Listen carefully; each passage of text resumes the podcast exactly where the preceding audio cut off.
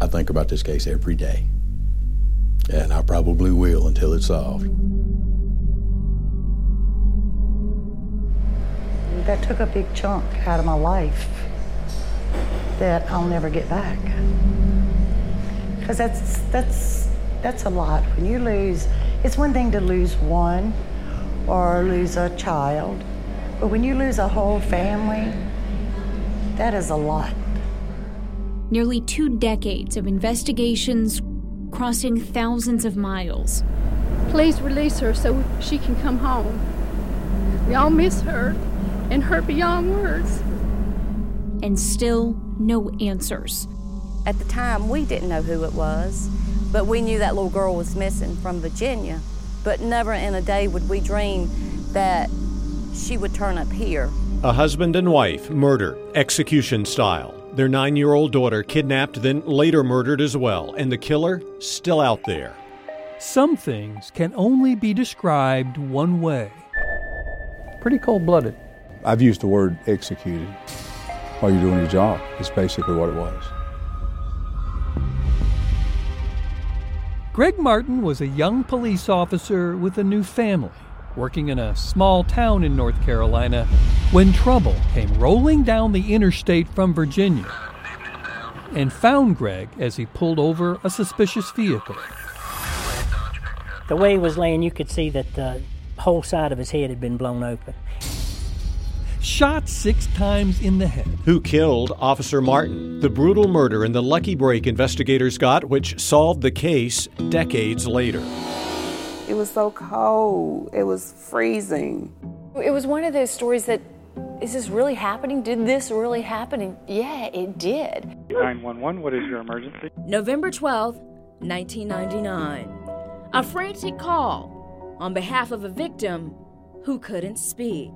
We need help, we need help. Even people accustomed to seeing it all were at a loss for words. Oh, absolutely shocking. Absolutely shocking. In 30 years, I've seen a lot, I've done a lot, but nothing like this. Nothing that really tore at your heartstrings like this. Strange noises stopping a stranger in her tracks. I walked out that morning, it was so cold, and I stepped out and I thought I heard a kitten. And I looked over and I saw it was a baby. This was one of those cases where nobody ever abandoned their babies. Nobody left their babies out in the cold in November, you know, not knowing whether or not they were going to be okay. That's the shock factor to that alone was just incredible.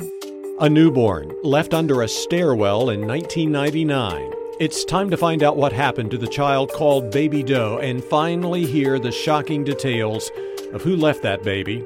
And why? It was a horror. It's what it was to me, a horror. A quiet man. He got chopped up pretty good. A brutal bludgeoning. He was beaten with some blunt object approximately 22 to 27 times in the head. In a decaying building, a country store owned and run by the same family for decades. It's something that you don't forget. One of the only places people in the area could buy things they needed. Sometimes they didn't even have to pay that day. If you give your shirt off at back, he'd help you out. That store was one of the only places that if people came in there, you could actually like run a tab. When he was killed, there are no telling it the people that may have owed him money. I got one book in yonder. Never paid a dime. And a country store killing which remained unsolved for nearly 20 years.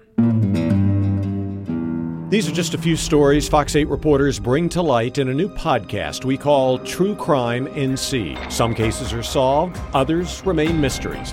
Join us as we take you through a number of crimes and pull back the curtains on the police investigations. Subscribe to True Crime NC wherever you get your podcasts.